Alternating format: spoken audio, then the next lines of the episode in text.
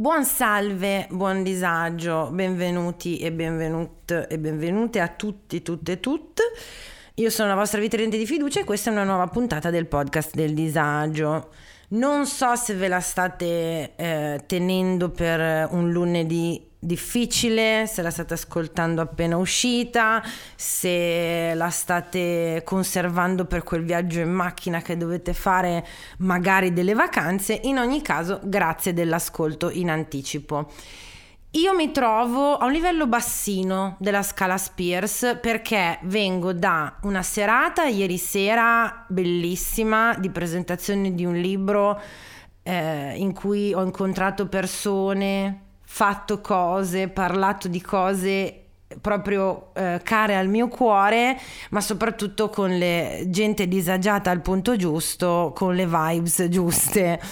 E in più, oltretutto, stamattina non c'è troppo caldo, però io sto registrando un giorno probabilmente diverso da quello in cui voi state ascoltando, e stasera mi recherò alla festa, una festa diciamo locale provinciale dove si tiene la gara di lancio dell'uovo, che detto così voi potreste pensare che è una cosa semplice, invece è un gioco complicatissimo con un sacco di regole in cui sì, l'obiettivo è quello di non far cadere l'uovo crudo, ma bisogna giocare a coppie, c'è la ricezione dell'uovo, si può andare solo per... Adesso non sto qua a spiegarvelo, però non vedo l'ora. Se vi interessa ovviamente documenterò tutto sui miei social. L'ospite di questa puntata che andiamo ad ascoltare è un gradito ritorno, la conoscete perché lei è la redazione di Malcesine, a.k.a. Valentina Rapetti, a.k.a. La Vale quell'altra, che erano mesi che mi diceva vale il disagio stagionale, vale non ne posso più, che è la sua vita, quindi insomma le auguriamo di trovare anche un equilibrio, però effettivamente è un disagio molto relatable, soprattutto per chi vive al mare, vive in montagna, vive al lago e ha questa fortuna da un punto di vista no, geografico, ma poi si deve puppare il turista, i turisti di un certo tipo, insomma, che gli invadono le sue terre, per intenderci. Buon ascolto, sigla! Gli Ascoltabili presenta il podcast del disagio. Condividere la sfiga sotto la guida delle stelle.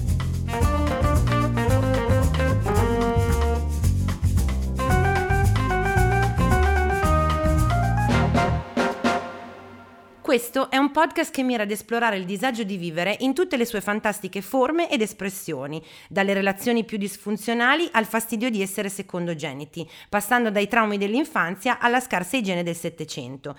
Alla fine di ogni puntata stabiliremo insieme la gravità di ogni tipo di disagio, non perché serve effettivamente a qualcosa, ma semplicemente perché ci piace lamentarci. Ed è con me per questa nuova puntata del podcast del disagio estiva, che stiamo registrando a un orario che è quasi illegale per i miei standard, è un ospite che ritorna. La conoscete come? Allora vabbè, innanzitutto chi l'ha vister della primissima ora che ha agevolato il mio avvicinarmi a questo magico mondo,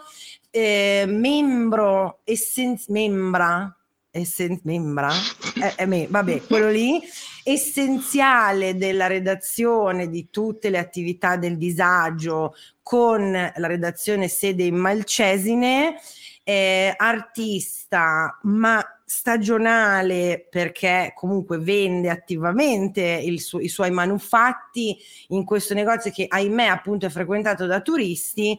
È con noi la Vale quell'altra, a.k.a. Valentina Rapetti. Ciao Vale. Buongiorno, qui si brinda con il Polase e vi saluterò come faccio con i miei baristi ogni mattina. Sono calda e bagnata e non è un OnlyFans. Disagio stagionale, voi stagionali che giustamente odiate profondamente, proprio per andare dritti al punto, il turista invasore che colonizza temporaneamente i vostri luoghi, i vostri laghi, spesso e volentieri senza rispetto di tradizioni, usi, costumi, buonsenso a volte anche, e voi siete in parte costretti intanto a vedere questo scempio, inoltre ne siete un filino, non anche un filino, dipendenti da questa cosa qui. Dipendenti assolutamente sì, perché appunto ci danno da mangiare, poi c'è turismo e turismo, c'è il bel turismo, certo, e c'è il turismo del tipo oh vado in vacanza, è come essere a Las Vegas, quello che succede a Las Vegas succede solo lì.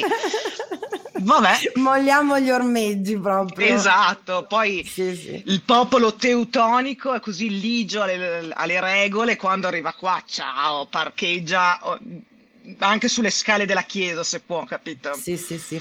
Io farò un po' l'avvocato del diavolo in questa puntata, perché specialmente con l'estratto della Liguria, perché l'Italia ha questa peculiarità, ma in particolare la Liguria a livello proprio urbanistico, comunque devi conoscere le strade, devi conoscere le abitudini e devi anche essere in grado di manovrare in queste situazioni. Metti uno che davvero viene dal Tennessee, dove le autostrade sono, cioè dove una corsia è grossa come tre nostre dell'autostrada, arriva in Liguria e dice mo che cazzo incastra. Faccio? Esatto, si incastra. Comunque, prima di entrare nel vivissimo, tu sai che il rito vuole che tu ci dica che livello di disagio della scala Spears ti troviamo, appunto, oggi che siamo tra l'altro in piena stagione turistica. Ma siamo in piena stagione turistica, fa un caldo bestiale e domani arriva il prelevamento dal conto corrente delle tasse. Grazie per averci ricordato, perché veniamo dal disagio freelance, giustamente, quindi è giusto così ricordarci le nostre pene. Perciò se io vivo tutto l'anno, anche nei mesi invernali, con un livello della scala Spears altissimo, oggi mi sono portata la mia scala personale, che è la scala del disagio Tarantino. Ok, non me l'aspettavo, cioè quindi praticamente... sono dell'acquario, non posso mica fare le cose che dite voi. Come gli altri, cioè, esatto, certo, prego, introduciamo, quindi è come la scala Spears ma secondo i film di Tarantino? È più alta. È più cioè alta la scala Spears mi fa una sega, ma è proprio... Diciamo che io vivo a un livello 8... Cioè, oggi sono a livello 8 della scala Tarantino. È più alto di essere ricoverati in psichiatria? Oh, sì, perché qua perché è violenta, proprio violenta nei confronti degli altri. Lì siamo alla violenza, okay. Cioè adesso sono a livello Brad Pitt che esce che parte con lanciafiamme e fa fuori uno della famiglia Manson in piscina. Okay. Okay, poi si può arrivare al livello, tipo domani secondo me è già un livello 9 dell'orso ebreo che fa lo scalpo ai nazisti, e ogni riferimento alle nazionalità è puramente casuale. È puramente casuale, certo. Certo. Quando si torna a casa la sera siamo intorno a un livello 4 della scala Tarantino, che è Uma Thurman in overdose. E la Madonna, ma non c'è un livello allora gradevole però nella tua scala Tarantino? No, lì quando c'è un livello gradevole torniamo alla scala Spears. Ok, quindi c'è prima il livello gradevole mio della scala Spears è lei che guida senza mutande con un cane in braccio. Ok, ecco, giusto. Siamo a questi livelli qua. Enough. Quindi uno arriva alla scala Tarantino dopo aver superato tutte le cose disponibili della scala Spears, ho capito. Quindi parte da dopo 13, ci può essere 14. Anche che Britney in questo periodo magari fa furore e allora si alza anche la scala Spears e posso adeguarmi a quella, ma per il momento rimango con lanciafiamme. Perfetto, hai reso perfettamente l'idea. Dunque, l'idea infatti tra l'altro del tema di questa puntata è proprio della mia ospite, proprio di Valentina, di La Vale quell'altra, credo che praticamente la tua sia una vita a prepararti a questa puntata, nel senso che sei preparatissima, per dirla proprio in parole povere. Sì, non c'è bisogno di studiare, basta una giornata qualsiasi. È brava, esatto. Partirei con, innanzitutto, tu hai un negozietto di quelli, immaginatevi, carini, folcloristici, peculiari, artigianali, in quelle viette carine, tutte curatissime, di una Malcesine centrale super bella, che io stessa al mio primo, appunto al mio primo giro nel paesello, ho fatto un po' la turista, cioè proprio tipo foto, video, foto, perché è tutto molto carino, molto curato, molto bello, tutto anche molto piccolo, teniamo a mente questa cosa qua, cioè gli spazi sono quelli che sono, giustamente, perché no, l'Italia è così, i nostri paesi sono così. È un borgo medievale, io abito per esempio bravissimo. In una strada dove ci passa solo la Pécart. Ecco, perfetto. No? Il mio marito, per la sua crisi di mezza età, invece di farsi la Porsche, si è fatto la Pécart per portare la spesa a casa, capito? E quanto tempo è che hai il negozio? Il negozio ce l'ho da 3 anni. 4, okay. No, aspetta, 2021, 22, 23, 3 anni, sì. L'anno prima ho comunque venduto arte e negli anni precedenti comunque ho lavorato nel settore turistico, cameriera, banconista, eccetera. Cioè, esatto, prima ti sei fatto una bella dose comunque di ristorazione, accoglienza, eccetera, e poi hai detto bene raga, facciamo l'upgrade, divento anche la capa di me stessa, top. Esatto. Così il livello di stress è proprio 8.000 milioni, ok. E vabbè, insomma, quindi tu poi apri, cioè crei la tua arte, la metti in vendita e devi fare, cioè praticamente hai tutti i ruoli della filiera del commercio, nel senso che la crei, la metti a disposizione, fai la vendita, fai l'admin, fai un pochino tutto, che già di per sé anche il packaging. Ecco, bravissima, ecco. Per esempio, no? Cos'è?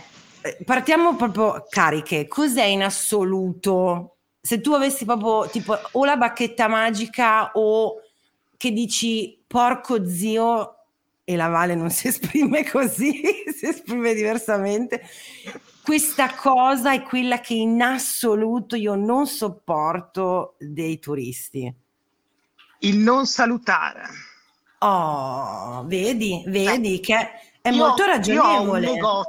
Io ho un negozio che è più piccolo di un loculo del Verano, di una tomba di famiglia del Verano, capito? Del cimitero del Verano, perciò sono 9 quadrati di negozio. È sicuramente più piccola della tomba di Berlusconi, delle cose del... anche casa mia è più piccola della tomba di Berlusconi. Esatto, no? Anche la mia. Ok. Perciò entri e io sono lì. Ti saluto, perché io saluto tutti, come insegna il Bonchi l'ha visto, bisogna salutare tutti. Esatto. E tu... Esatto. Non ricambi il saluto, non fai un mezzo sorriso, guardi un attimino dentro e vai via, che per carità ci può essere che magari non è il negozio che ti interessa, ma almeno ciao, buongiorno, e poi prendi e vai via. Quella è proprio una cosa che dici. E guarda, sinceramente mi aspettavo, cioè mi sembra molto ragionevole, ecco, non dico che mi aspettavo qualcosa di non ragionevole da parte tua, però visto come sei carica, come sei piena e come non ne puoi più, ho detto magari adesso mi sparano, lo so che se entri devi comprare per forza qualcosa, invece mi sembra correttissimo che se, appunto, a parte siamo a mezzo metro di distanza l'uno dall'altro, cioè ti vedo i peli del naso, almeno mi saluti. Non lo so se da persona ansiosa, non vorrei che questo fosse una conseguenza di quel fenomeno tutto moderno, di quei, sai, quei negozi di franchise, le catene tipo, H&M no di sicuro, però diciamo quelle catene in cui appena metti il piedino dentro al negozio arriva una come un falco, ti si piazza qua sul coppino, le posso essere utile, e a te ti viene l'ansia perché dici no, lasciami stare. Non è che magari questa è una overreaction? Sicuramente la percentuale più alta di quelli che non salutano sono italiani che entrano, davvero? Sì, entrano, okay. E non lo so, hanno questo terrore addosso che li stai fottendo. Tu invece dici no, noi siamo anche accoglienti, carini e simpatici, facciamo del nostro meglio, sono proprio i turisti che sono stronzi. Allora, generalizzare è sempre sbagliato. Chiaro. Diciamo che se vuoi dopo c'ho una classifica abbastanza generalista dei peggiori. Carini lo siamo tutti, perché per quanto ti puoi definire stronzo, alla fine stronzo lo sei interiormente, perché poi quando ti approcci al pubblico è difficile proprio dimostrare la stronzaggine. Sono andata in vacanza anch'io e non ho mai incontrato così tanti stronzi che lavorano, capito? Perché sì, hai ragione, ti capita uno o due che proprio hanno, sai, quella resting bitch face, che magari non lo fanno manco apposta, e a parte loro, però tendenzialmente sì. Poi è vero, tu hai ragione che non bisogna generalizzare, però per esempio, se vogliamo sempre parlare un po' per luoghi comuni, un'accoglienza della parte, scusate la mia geografia, comunque ad est dell'Italia rispetto a quella magari ad ovest, si sa che ne so, i romagnoli sono più accoglienti, il mare fa più cagare, ma paradossalmente vai là e ti trattano bene, c'hanno sempre il sorriso, grazie, buongiorno, arrivederci, è stato bello averla qui, mentre vai appunto in Liguria e sembra che ti stanno facendo un favore e gli sei pure un po' sul cazzo. Ma guarda, ti dirò che secondo me è una questione di come approcci il turista e come il turista si approccia a te, perché allora io in Riviera Romagnola penso che non ci vado da 20-30 anni e ci andavo a giugno, infatti ogni tanto quando vedo la gente in vacanza dico ma chissà com'è andare a Ferragosto a Rimini. Beh, così vabbè, poi so che se ci vado, esatto. Però tu ti approcci alla Riviera Romagnola o a Rimini, io sono stata a Rimini in ottobre di qualche anno fa prima del Covid e ho scoperto che c'è un centro storico molto carino. Che di solito conosci queste spiagge infinite con gli stabilimenti eccetera eccetera.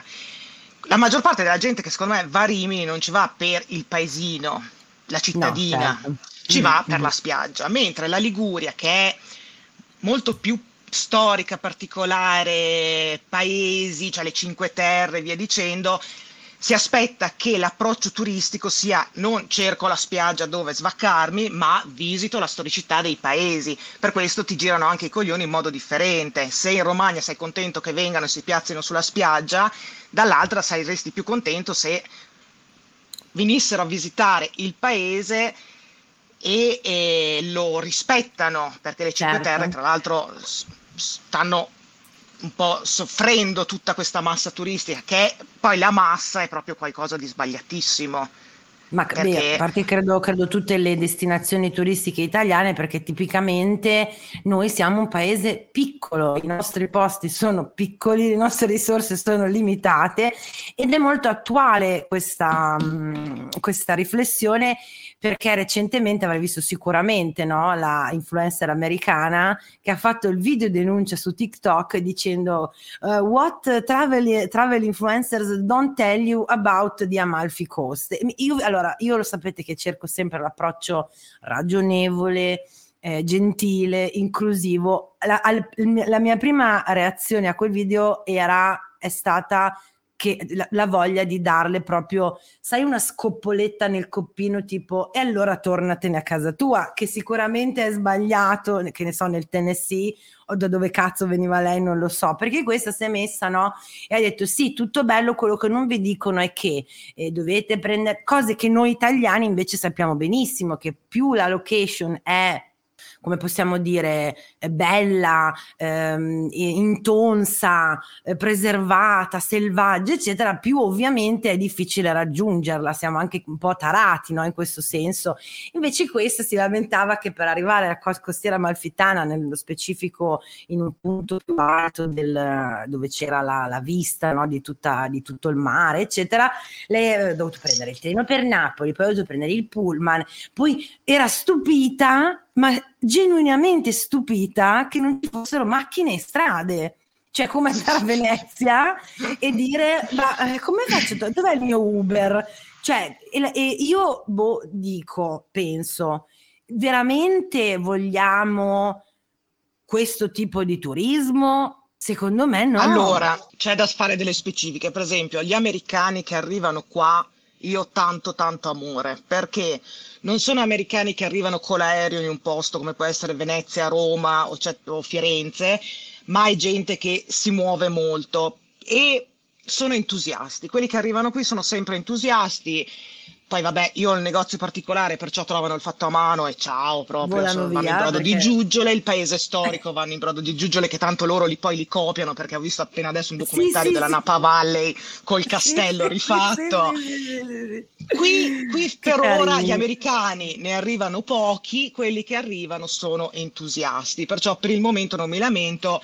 So benissimo che una situazione come Venezia dopo arrivano anche lì, ma quelli sono più diretti, scendono dall'aereo, vanno a invadere. Okay. Quando invece si muovono un po', sono un attimino più contenti. Dopo c'è l'influencer, è un problema di influencer, perché ci sono delle zone in Italia dove ci sono i belvedere più fotografati del mondo, sì, dove hanno vietato all'influencer di farsi le foto. E io mi domandavo, sì, una mi sembra che sia le Cinque Terre, sai che non mi ricordo, comunque se tu cerchi i luoghi vietati agli influencer, secondo me ti escono, perché queste facevano tappo, non è che vanno lì, fanno la fotografia. E purtroppo ne ho viste un paio anche qui che occupano la strada per 20 minuti buoni per mettersi in posa con la luce giusta. Quello è un problema, sì. Okay, come tu apri, io ogni tanto apro con l'hashtag di Malcesine e mi trovo sempre la tipa davanti alla scenografia naturale che c'è. Ora, la fotoricordo ci sta bene, ma tu non vai in vacanza, devi comparire in tutte le fotografie, mettendoci 20 minuti a fotografia. Sì, non è il tuo set privato di shooting fotografico, devi prendere in considerazione una serie di cose, ovviamente, specialmente tornando al discorso degli spazi, delle risorse, eccetera. Il mio paesino è un po' diverso da tutti gli altri, secondo me se vai in quei posti tipo Portofino te ne becchi una ogni 20 metri, poi magari se qualcuno di Portofino vuole dirmi no, non è vero, sono ben contenta per loro, però se hanno vietato delle zone agli influencer, qualche motivo ce l'hanno. Partendo dal presupposto che io dico sempre, no, che le persone, secondo me tutte, indipendentemente dalla loro provenienza, se non hanno fatto almeno una volta nella vita l'esperienza di ristorazione e accoglienza, tendono a dare un po' il peggio di loro, sia che siano in vacanza, sia che siano banalmente a mangiare una pizza con la loro famiglia, e quindi voi stagionali famosi che siete nell'accoglienza della ristorazione o nel tuo caso nei negozi ricevete un po' il peggio dell'umanità, mi sento di dire, e quindi è una... Sì, perché sembra proprio che mandino il cervello in vacanza in un altro posto quando vanno in ferie loro, brava. Il corpo è da una parte e il cervello va dall'altra. Probabilmente sta a casa il cervello. Allora, ecco, e lì andiamo in un tema che è proprio, secondo me, sociale, culturale e politico, ovvero è ovvio che anche io capisco, devo spezzare per forza una lancia anche nei confronti di, che ne so, il Gianfranco Basico che lavora tot settimane all'anno, gli danno per forza le 2 settimane di agosto di ferie, lui in quelle 2 settimane deve in teoria concentrare tutto il relax, il divertimento, il turismo, l'avventura che può per se stesso e ipoteticamente per la sua famiglia. È una ricetta disastrosa e in questo senso non è colpa del Gianfranco Basico. Poi si può anche fare una scelta che ne so di vita e dire, piuttosto che andare a infilarmi per 2 settimane appunto nel posto gettonato in Salento, per dire, no, che nelle 2 settimane di fuoco diventa assolutamente invivibile, magari vado a vedere, che è una cosa che per esempio noi abbiamo fatto, posti che non sono così gettonati. Noi ad agosto, se ci spostiamo e lo facciamo con la macchina e coi cani, andiamo solo ed esclusivamente in posti che tecnicamente non sono molto turistici. Ah beh, io se dovessi andare in ferie ad agosto andrei a Milano, lì sto tranquilla. Cioè, a Cinisello Balsamo. Esatto. Andiamo a trovare Luca non mi ricordo mai come si chiama, non Carmine, però lui abita appena sopra Milano, in un posto dove secondo me ad agosto effettivamente non trovi nessuno. E no, vabbè, ma a parte gli scherzi, lì ci serve a fare un discorso molto più complesso sul consumismo, il capitalismo, ed è troppo lunga. E dici un altro disagio che ti viene in mente, di quelli che proprio mettono a dura prova la tua pazienza, che non è tanta, peraltro, amici. Cioè no, ad aprile è tantissima e dopo va scemando fino a novembre. Guarda, se vuoi ti do una classifica dei peggiori. Vai, adoro le classifiche, vai. Al terzo posto come peggiore abbiamo il ciclista, ma non il ciclista come possiamo essere io e te con la Graziella, capito? Certo. Sul lungolago ai 20 all'ora, parliamo del ciclista con la tutina. Tecnico, il ciclista tecnico, sì, lo definirei. Che nonostante le ciclabili, lui deve viaggiare sulla strada e le nostre strade sono strette, con tante gallerie, e lui viaggia sulla strada. Che, vabbè, c'è anche da dire che le nostre ciclabili, fra un po' c'è anche la gente sopra che ci prende il sole, perciò da una parte li capisco. Sempre per il discorso delle risorse, gli spazi, Esatto, che ha delle biciclette che costano più della Pécart di mio marito. Sì. E se loro si buttano in strada e si fanno 80 chilometri, danno fastidio agli automobilisti, ma poi ci sono anche quelli che ne approfittano per farsi il giretto in paese o per mangiare in centro al paese. Allora cosa fanno? Prendono la loro bici, o se la accompagnano per tutto il tragitto o te la legano. Io ho sentito il cartolaio qua che gliel'hanno legata all'espositore.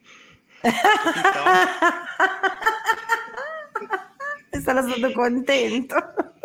A me l'hanno messa davanti a un espositore che mangiavano la pizza di fronte, perché io sto tra una pizzeria e una gelateria, perciò capirai quanto stazionamento c'è. Parcheggiano le bici, tipo 5 biciclette sotto i miei espositori, esci, guardi le bici, guardi loro, si rendono conto che forse hanno fatto una cazzata, te la spostano e dopo cominciano a lamentarsi. Ma che fastidio dava la bicicletta lì. Devo vendere, io mi parcheggio. Ma non è che allora il problema è che non ci sono, per esempio, le infrastrutture, però adesso tu mi confermi che invece ci sono, se uno volesse lasciare la bici. In certe giornate sono piene. Ok, e va perché bene. Perché c'è gente che gira sempre di più in bicicletta, perciò alcuni giorni sono piene.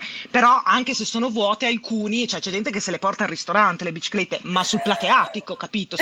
Io ho visto gente con la tutina, eccetera, eccetera, mangiare con la bici a fianco. È un po' no, guarda, la tipologia dei ciclisti, non vogliatemene se ce ne sono in ascolto, io credo che il problema è che sia il fanatismo. A parte che io credo che il problema sia il fanatismo in tutte le cose, cioè una cosa se tu ti appassioni a uno sport, a un hobby, a una cosa, è un'altra cosa se diventi fanatico, perché lì viene fuori appunto il peggio di te, cioè ok, l'abbiamo capito, ti fai la vacanza in bici, bravo tu, però anche meno, state calmi, perché il problema del ciclista, tra l'altro quel tipo di ciclista, ce l'abbiamo per dire pure noi che Parma sì è ciclista, ma del tipo city break, andiamo a vedere il centro storico, non è certo per le nostre bellezze naturali che la gente viene a Parma per il clima. E lo stesso, ci sono questi pazzi furiosi quando comincia la bella stagione che magari si fanno, che ne so, tutta l'Italia in bici, tutta la regione in bici, e diventano, capito, i padroni delle strade. Vi dovete calmare, mi fa piacere che non inquinate, però usate, no, le strade apposta per le biciclette. Grazie, per quanto la vostra bici sono sicura sia molto più bella delle nostre, sia molto più tecnica delle nostre, è comunque una bicicletta, non è un'auto, grazie. E loro erano al terzo posto. E poi non ho mai capito perché, se tu decidi che ti fai il giretto in bici e poi visiterai il paese, portati dietro un paio di cazzo di scarpe normali, che giri con quelle scarpe con l'aggancio e cammini come un tipo Bender di Futurama, queste scarpe rigide, tic-tac, tic-tac, tic-tac in giro per il paese così. Raga, questo non ci avevo pensato, è molto comica. Ma un mocassino di tipo di quelli che si chiudono. No, ma Vale, parliamone, cioè una cazzo di infradito sta dappertutto, esatto, quelle di gomma che si piegano. Bene, al terzo posto, e anche i ciclisti li abbiamo già condannati. Al secondo posto però della classifica dei peggiori, i pancini sono genitori pancini e padroni di animali pancini. Ok. Allora, genitori pancini sono quelli che ti smollano il figlio in negozio, al bar o quello che è, ed diventa un problema tuo. Però secondo me sono il contrario di pancini, però quelli, perché un genitore pancino col cazzo che lascia suo figlio da un'estranea, tipo. Intendo pancino quello che mio figlio fa tutto giusto. Ah, ok.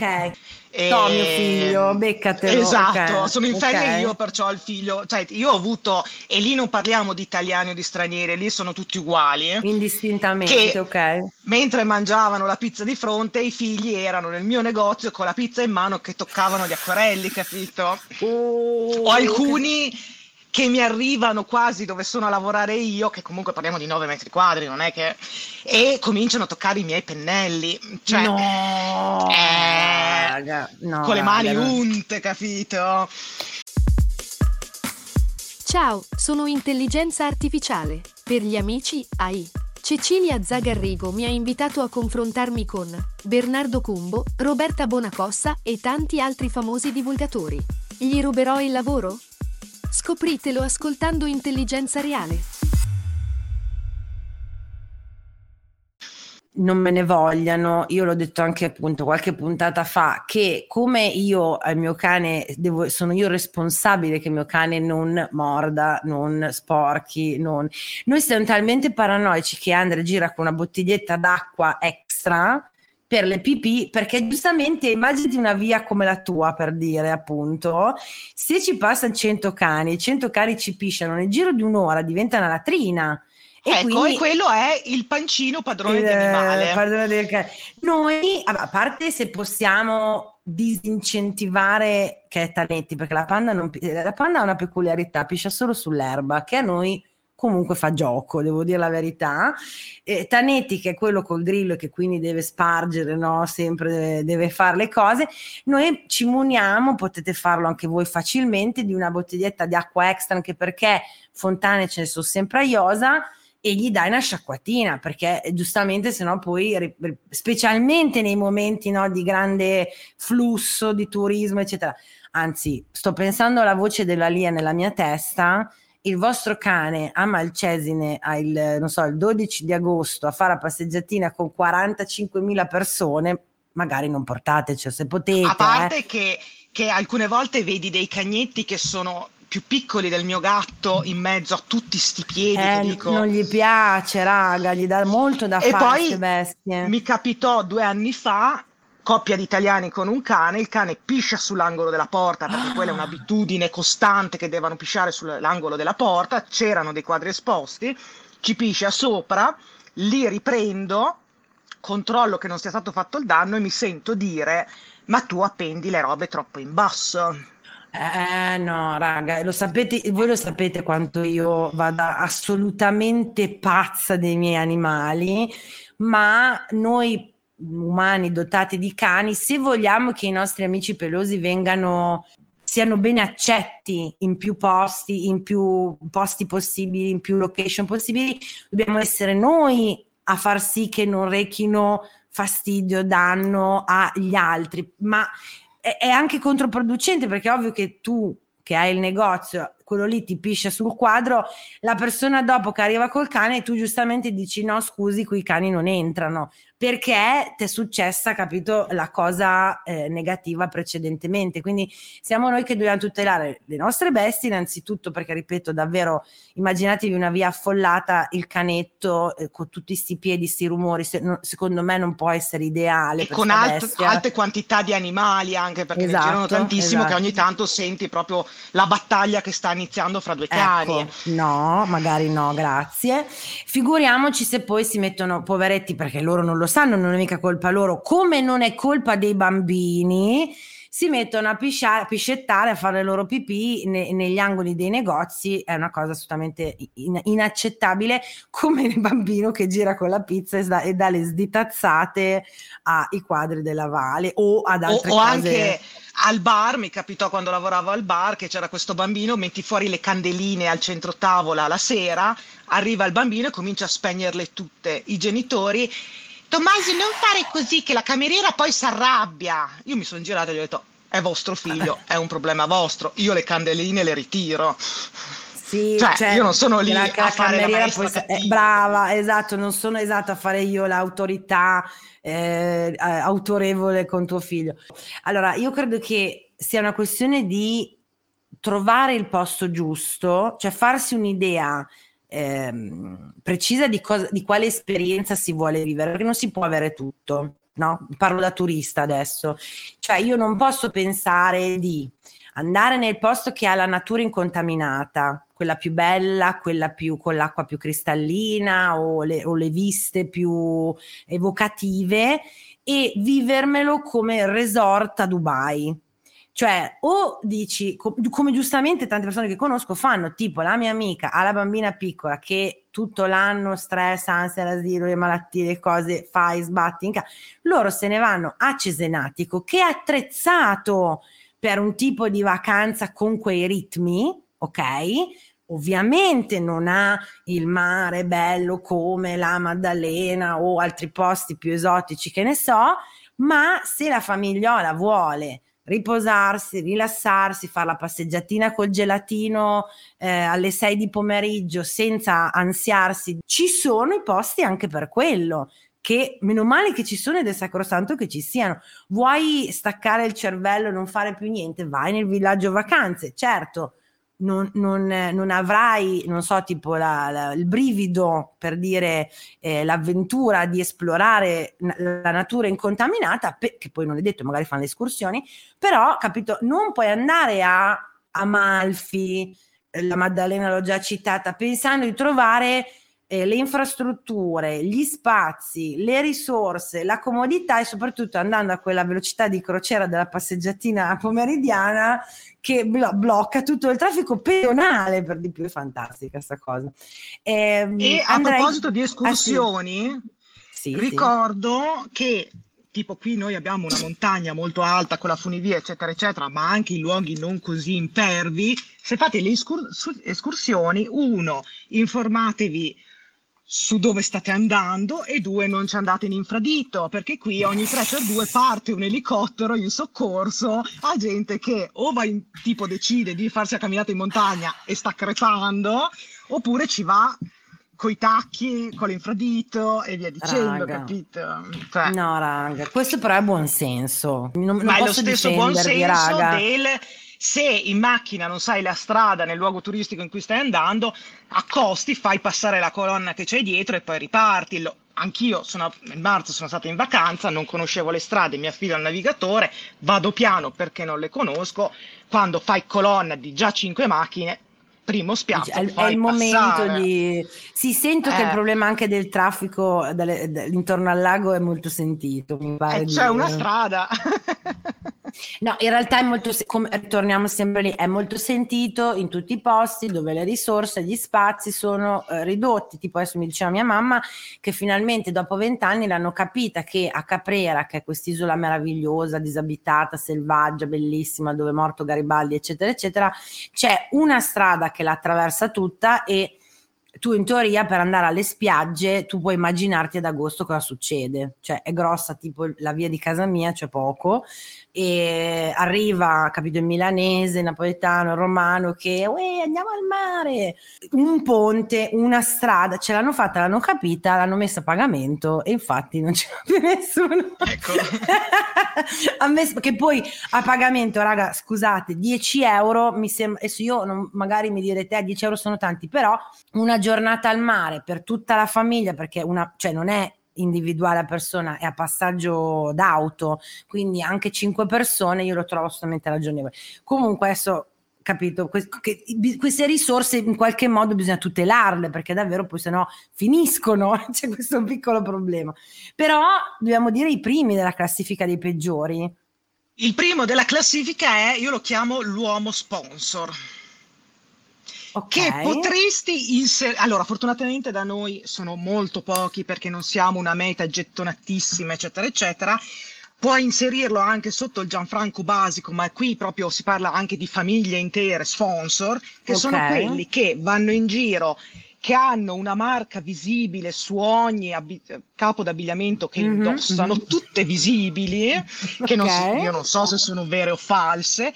Poi dopo si siedono al bar, 1,80 € un caffè, capito? Secondo quello che indossi dovresti indossare qualcosa come 2.000 € tra magliette, scarpe eccetera eccetera, ma l'1,80 € il caffè ti pesa il culo, capito? Oppure io vedo la cartolina fatta a mano a 5 euro, ti passano davanti, 5 € una cartolina, capito? Poi chiedono lo sconto, si lamentano sempre, ma loro sono più quei soggetti che vanno davanti a quei mega yacht in Sardegna e si fanno la fotografia davanti al mega yacht, non davanti alla costa meravigliosa sarda, ma davanti allo yacht, capito? Quello è l'uomo sponsor che dà problemi dappertutto, quello che non ti danno abbastanza da mangiare all'aperitivo, quello che costa troppo, quello che mi fai lo sconto, che è un Gianfranco Basico con tutta la famiglia. Allora, così a naso... Ed è italiano. Ed è italiano. Questo mi dispiace un sacco che sia italiano, però a naso io, le persone ricche davvero con cui ho interagito nella mia vita, difficilmente vanno in giro, se non sono calciatori o veline, difficilmente vanno in giro targati, nella mia esperienza. E soprattutto... Cioè, riconosci che indossano roba costosa dal taglio che ha. Bravissima, ma poi vale, diciamocelo, cioè le persone ricche camminano anche un po' più, cioè tipo a mezzo metro da terra, non è che... scherzo ovviamente, raga, però è difficile che, cioè, che siano così pacchiani da fare questa cosa. E poi io ho visto in negozio sicuramente non saranno loro che si lamenteranno di 1,80 € di caffè. Impossibile, raga, impossibile, garantisco proprio. E dico solo anche un altro paio di cose, come hai già anticipato tu, l'Italia è vero che è tutta una costa, ma non è tutta spiaggia. Esatto. vai, dillo che capisco che faccia caldo, siamo tutti d'accordo che faccia caldo, ma quando salite dalla spiaggia, andate nel bar, nel centro storico, dove volete andare, che sia al di là della spiaggia, vi mettete quella cosa che viene chiamata copricostume, o per i maschietti la maglietta sopra. Aspetta, gli possiamo coprire anche quello speedo orribile che indossano, perché è solo la maglietta sopra. Lo speedo cos'è? La mutanda, la mutanda dovrebbe proprio essere abolita dai costumi da bagno, grazie, ma assolutamente sì, non è che metti la maglietta sopra la mutanda, puoi mettere la maglietta sopra il boxerone da bagno, che bellissimi, coloratissimi, vi nascondono i vostri attributi, che cioè sembra che alcuni che non li vogliamo vedere, grazie, alcuni sembra che se li sistemino per farli vedere. Ma poi una volta mi è capitata anche una pubblicità di quelle che escono di Shein o altre robe cinesi, che vendevano il posticcio da mettere nelle mutande a forma di pisello, quello è un capolavoro. Ed è capitato quando lavoravo al bar che nel bar a fianco ci fosse uno solo con la mutandina da bagno seduto al bar a consumare, capito? No.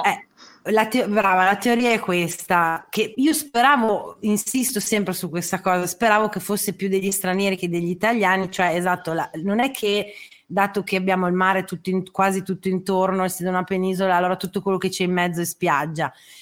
Io sono la prima che perora la causa del ogni corpo può indossare quello che ritiene più opportuno, non ci devono essere tutti questi quella cosa la puoi mettere solo se pesi tot, o quell'altra la puoi mettere solo se sei figa in quel modo canonico. Ma infatti la prova costume è provarselo, va ancora bene, boom, non va bene, lo compro nuovo, capito? Esatto, questo è diverso, questa è questione di un po' igiene, ovvero se tu hai lo speedo inguinale e ti siedi su quella sedia del barettino, dove dopo mi ci devo sedere io, a me fa un po' schifo, vi dirò la verità, cioè sarebbe opportuno coprire le pudenda, ecco, solo quello mi basterebbe un livello, capito, di copriamo le pudenda, lì mi accontento. Ma figurati che il negozio a fianco al mio l'altro giorno si è visto quasi entrare, perché l'ha fermato sulla porta, un tizio in costume da bagno, ancora bagnato dalla spiaggia, con le ciabatte che facevano ciof ciof bagnate, che stava entrando in negozio, capito? Brava, l'hai detto prima tu, sono posti nostri italiani in cui effettivamente dalla spiaggia alla strada, il paesino, ci sono 100 metri, ma ci abita la gente, ci lavora. Una cosa è andare con la ciabatta bagnata e insabbiata nel barettino tropicale sulla spiaggia, un'altra è entrare in un negozio che una persona pulisce. Però cazzo, questo è buon senso, però raga, adesso io faccio molta fatica a capire nella testa delle, cioè io cerco sempre di difendere, capito, però faccio molta fatica a capire questo tipo di mentalità di vado dovunque, come mi pare, come mi piace, sempre.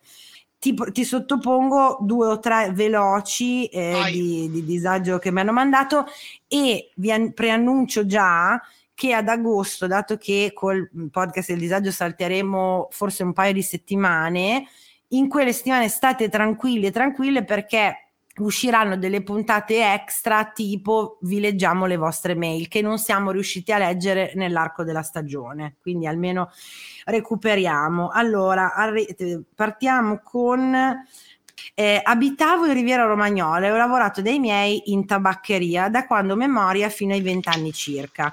Un anno in pieno agosto una signora entra per comprare un solare, mi guarda, faccia le dita ed esclama in milanese: signorina, mi stupisce il suo pallore.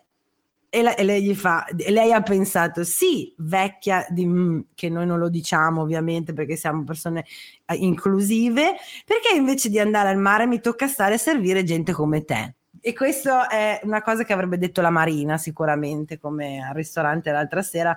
Ed è una cosa che pensiamo tutti quando no, mia mamma è quella che avrebbe detto oh come pallida signorina, pensando di fare un favore, perché mia mamma è lì, capito, ha detto a un tipo, siamo andati a mangiare un panino, c'era un casino della Madonna, lei questo qua lo conosce perché ci va sempre, e ha detto beh, ma non potresti assumere più gente? Ma lui educatamente le ha detto ce l'ho più gente, di lunedì sera non ci aspettavamo questo casino, è stato anche troppo gentile, ma tu a una gli puoi dire che pallore però per una capitana, e cazzo pensaci, no, che sta lavorando tutto il tempo mentre tu ti diverti. Ele: buongiorno, il disagio turistico è il mio pane quotidiano in quanto guida turistica. Ok, auguri. Tanto che all'inizio stagione, a marzo, tra colleghe rimbalza la battuta, è iniziata, hanno aperto la stagione dei turisti. Ah, quindi possiamo sparare? O hanno aperto le gabbie anche. Esatto. C'è da dire che davvero certe volte vorrei ricorrere alla violenza invece che alla diplomazia. Come lo scorso lunedì, ore 14, sul sagrato del Duomo di Firenze, perché l'orario del tour lo hanno scelto loro. La classica Karen all'americana arriva alle 14:30 e se ne esce con «È troppo caldo, insopportabile, farò reclamo all'agenzia perché non potete chiederci questo». Dopo 30 minuti sotto il sole a sudare solo per aspettare lei, che mi si presenta così bellicosa, mi sento rispondere con una calma che prescinde da me. «Signora, è estate, ma non si preoccupi, vedrà che adesso in chiesa nel museo farà sicuramente più fresco. Non so come ho fatto a non ammazzarli». Capisco, è molto difficile. Il famoso sorriso stampato e fatteli andare bene perché dopo li rimandi a casa loro, capito? Esatto. Cioè non è tanto quella clientela che devi, che tu hai il negozio, che sai, curi, che ti tutti i giorni. Certo. Questi vai su, fai quello che devi fare, rompi il cazzo quello che devi fare e go, vai a rompere i coglioni al fruttivendolo sotto casa tua per tutto il resto dell'anno. E allora Francesca ci ha mandato tutta una serie di disagi stagionali fantastici, e uno non lo leggo perché parla di macchine come te, cioè il suo finisce con compratevi una Panda, che è l'equivalente del compratevi la Pécart tuo, perché lei appunto è in Liguria, no? Parla anche di che è tutto un altro tema anche quello lì, di questi che girano alla Coop come se non avessero mai visto i prodotti della Coop nella loro città. E poi prima di tutto la premessa, e lei infatti è ligure. In Liguria ci stanno tutti sul cazzo, e mi sembra un giusto incipit, anche quelli che abitano a 20 miglia che per noi sono francesi. Quindi, E voi siete uguali, perché te l'ho sentito dire che quelli del Trentino sono tedeschi o qualcosa del genere quando sono venuti da te. No, è mamma provincia, i trentini sono mamma provincia, poi c'è l'Alto Adige che sono tedeschi. Scusa. Quelli di La Spezia li chiamiamo né Liguria né Toscana, figurati se uno che viene da Milano però comincia a criticarci le nostre città o i servizi. Ma possibile che non abbiate Just Eat? Oppure il mare sarà anche bello, ma senza la sabbia. Allora, se volevi la sabbia andavi a Rimini, come dicevamo prima, se volevi Just Eat restavi a Milano. Qui il takeaway è andare a prendere una slerfa di focaccia dal forno. Vuoi il sushi a pranzo? Vai in Giappone o dove lo fanno. Il pesto è pesante, con tutto sto aglio noi lo digeriamo da una vita. Prendi la pasta in bianco la prossima volta. Ti appunto una medusa? O ci pisciamo sopra o ci mettiamo lo spray. Non ti deve venire a operare Bassetti e non sei in fin di vita. Non ti garbano i cani in spiaggia? Noi abbiamo, aspetta, questa è bellissima, noi abbiamo i cinghiali, vedi che forse erano meglio i cani. E molto bello, grazie Fra, è molto divertente. E sì, cioè effettivamente io sono partita pensando che forse il disagio stagionale, che lo è in parte, è dovuto da dover andare tutti in vacanza nello stesso periodo. Sicuramente quello costituisce un disagio, però sì, le soluzioni alternative ci sono, raga, mi dispiace, ma ecco. O anche semplicemente un occhio di riguardo nei posti dove vai, tipo a me piace molto quando entrano in un negozio anche senza comprare niente, ma si approcciano alla comunità che c'è, ti fanno domande eccetera eccetera, come si vive, come non si vive, che è una cosa che faccio anch'io quando vado da un'altra parte. Io per vivermi, cioè quando sono andata in America, per dirti, noi abbiamo viaggiato coi mezzi pubblici a Los Angeles, cioè, e lì entra questa è follia. Questa è follia. Nemmeno i locali usano i mezzi pubblici a Los Angeles. Però ho capito che lì capisci chi ci vive a Los Angeles. Certo, se tu ti prendi la macchina in affitto e non entri mai in contatto, cosa hai visto? Sì, hai visto il Grand Canyon, figo, ma la gente che è quella che fa anche il turismo al posto, certo. Non ci entri mai in contatto. E poi appunto sì, tenere in considerazione che quei posti non è che spariscono alla fine della vostra vacanza. Questo vale anche per quando si sporca, quel turismo brutto che sporca, inquina, rovina, lì davvero rovina bellezza. A Maddalena me lo ricorderò sempre che la spiaggia rosa si poteva visitare, ora non si può più visitare perché la gente portava a casa le conchiglie rosa. Cioè, come se quel posto lì che è lì da secoli, quando tu vai via, pluff, sparisce. No, rimane lì e dovrebbe idealmente continuare a esistere e a fare le sue cose. È il momento di stabilire il livello di disagio del disagio stagionale, quindi già sai, vivi e lascia vivere, ovvero vabbè, è un po' una menata, però alla fine ci campiamo, quindi sì, ce ne facciamo una ragione, il turismo di massa è una merda, però alla fine l'abbiamo scelto, in alcuni casi l'abbiamo scelto. Stata a court, che poi è sì, però attenzione, perché la gente appunto in molti casi, in Italia specialmente, è proprio il nostro pane quotidiano, il nostro lavoro, quindi a volte non è neanche una scelta, ci dobbiamo campare, oppure disagio esistenziale perché appunto è la nostra fonte di sostentamento. Bisogna essere gentili per forza, perché se no non si lavora e non si campa, e questo impatta considerevolmente sulla nostra salute mentale. Potremmo essere un stataquort, ma in luoghi come il mio, che stanno vivendo una trasformazione molto pesante, siamo già al disagio esistenziale, e te la riassumo così. Nel momento in cui tu non trovi una casa in affitto tutto l'anno, perché chi ha le case decide di metterle solo ed esclusivamente su Airbnb, vai a creare un disagio. Non è solo il turista che ti crea un disagio, che viene a visitare un posto con la sua maleducazione ed educazione, quello che è, ma è lo stesso abitante qui che realizza tutto per il turismo, svuotando, facendo perdere l'anima di un paese. Questo è un paese piccolissimo di 3.600 residenti che ne ospita 1.100.000 l'anno. Madonna santa, ecco, e mano a mano tutte le strutture che ci sono si trasformano turistiche, perciò cosa succede?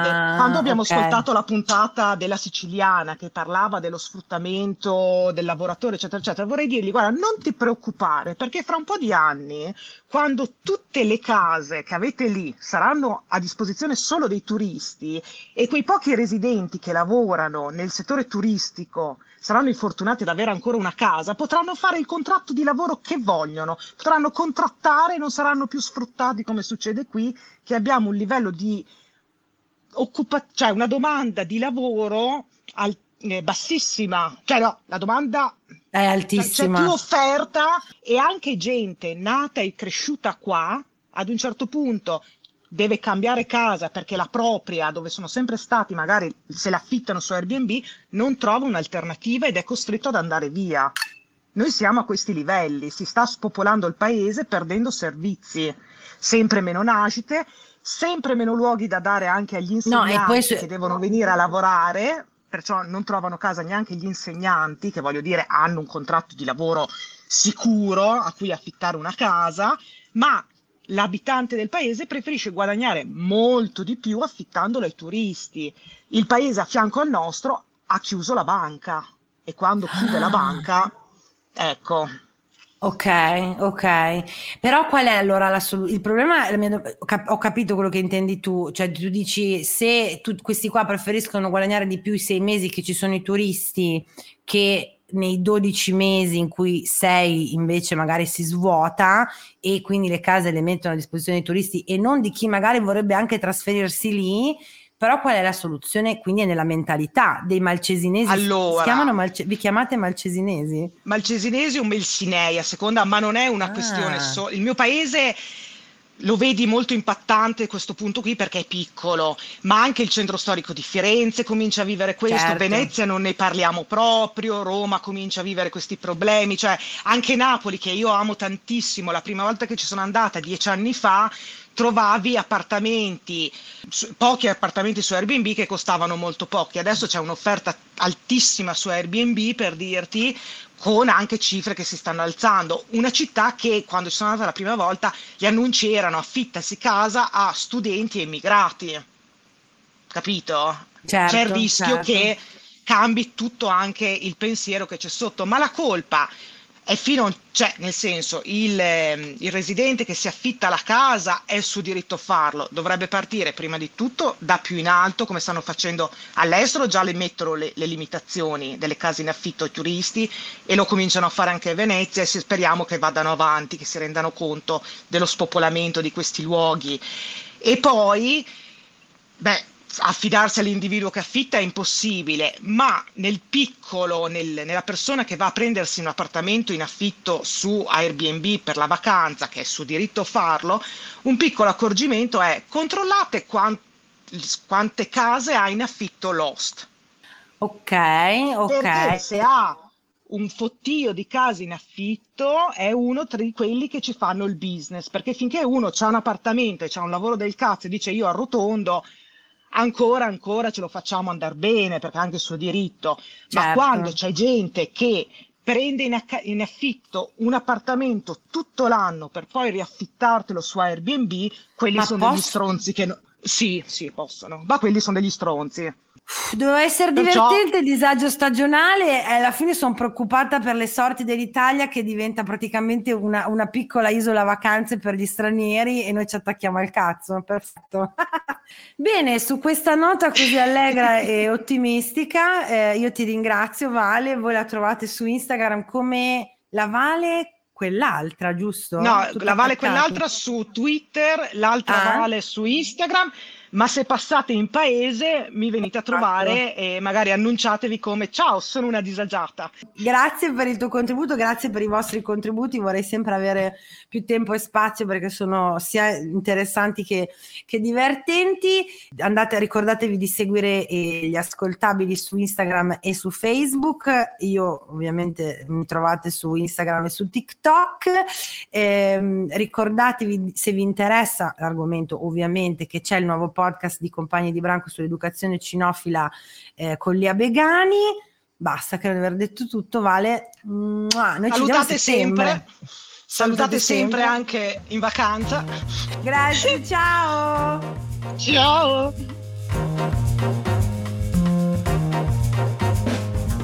Avete ascoltato il podcast del disagio. Condividere la sfiga sotto la guida delle stelle. Una produzione Gli Ascoltabili.